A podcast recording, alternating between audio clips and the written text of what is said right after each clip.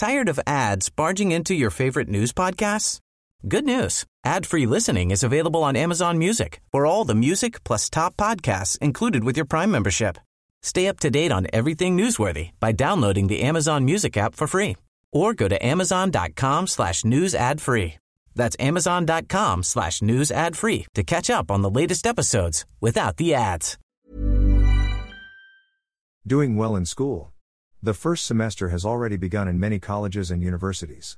The freshmen must have thought college was easy and cool because you have classes only three hours a week per subject, not the usual daily grind in high school, where you were in school from 8 a.m. to 5 p.m., but this makes college more difficult. Why? Because the so called lots of free time on your hands should be spent reading your required texts and even the recommended ones, and reviewing the notes that you took in class. Yes, you must take lots of notes in class since the teacher's lecture consists of summaries of the textbook and examples from his or her own store of knowledge. You can then review your notes, or rewrite them afterwards. Rewriting them is better since you can review your notes while you rewrite them in a more organized fashion. The poet Li Po said that the palest ink is better than the most retentive memory. This is true not only for writing but also for studying. I had a student before who parked himself in class and never took notes, while his classmates did. So, what did he get for midterms and finals? He hardly passed the course, but his memory was neither sharp nor photographic.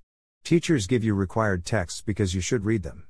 But I find today's students crestfallen at the sight of book chapters to read. How to read these chapters? Even English literature majors balk when asked to read the plays of William Shakespeare, the lord of the language himself. Before reading, put your cell phone on silent mode, turn off that TV or iPad, and lock that door. Place a blank sheet of paper beside the book you are reading. If you are distracted by a thought, write a fragment on the piece of paper to remind you of that thought later. When reading, use your either way a bird skims the landscape. To get the flavor of the chapter, read its title, its subtitle, the chapter headings, and the summary usually found at the end of every chapter.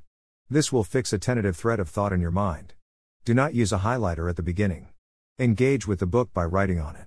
I like a book when its margins are full of check marks, asterisks, stars, lines, parallel lines, exclamation points, or question marks. That means that the reader has wrestled with the ideas in the book. And only then can you use a highlighter upon reading the book for the second time. Yes, you have to read it at least twice. Avoid being a passive reader by locking your mind with that of the author. You can do this better if you are sitting upright, have a good lamp with the light coming from your right side, and, for me, a hot cup of chocolate. When a teacher assigns group work, don't use the occasion to be a slacker. There is nothing that group mates hate more than a sponger, somebody who does no work but claims the grade nonetheless as part of the group. That is why I ask the group members to report to me those who did not help in making the group presentation, oral, and the group paper, written. Slacker receives a zero for the group work. Oral presentations should not be occasions for boredom. Do a PowerPoint presentation.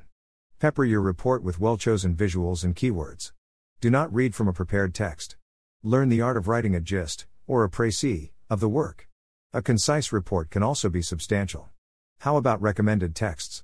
If you have taken good notes and read all the required texts at least twice, you need not read the recommended texts if you still have the time.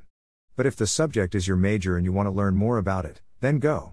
Reading recommended texts will give you a deeper background of the subject matter. These texts can also offer another angle of vision, a different framework or context, for the same topic or subject matter. And how to write that report. The best thing is still to read The Elements of Style by William Strunk and E.B. White. It is the only book you need to read in order to write well. You must also remember the dictum write in white heat, revise in cold blood. Write key words, fragments, images on a piece of paper. This is called free writing, tapping into your memory bank, brainstorming with yourself.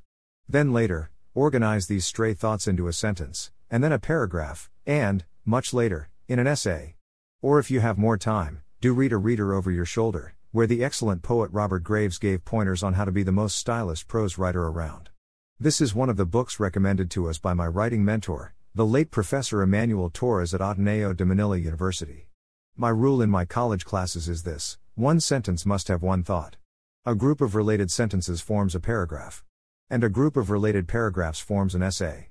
When you can already string together a three page long introduction of one elegant sentence, as Nick Joaquin did in May Day Eve, then you can junk my rule. After writing the essay, you may take a break. Do something that does not involve the mind. I think that means watching YouTube or TikTok. Or even going to the mall. Then, You can return to the essay and begin revising. Afterward, you can use technology and revise by pressing the computer's automatic checker for spelling and grammar. 10 years ago, I told my students, You're lucky you now that you have computers. I told my class once, You only have to press F4, and your essays are immediately corrected. My students laughed, and so I asked, Why, do you think I'm lying to you? It is so easy to press F4. Until this girl in front of me, who writes the best essays in class, said that F4 is the Taiwanese group of long haired boys, and perhaps I meant pressing F7. Tired of ads barging into your favorite news podcasts? Good news. Ad-free listening is available on Amazon Music for all the music plus top podcasts included with your Prime membership.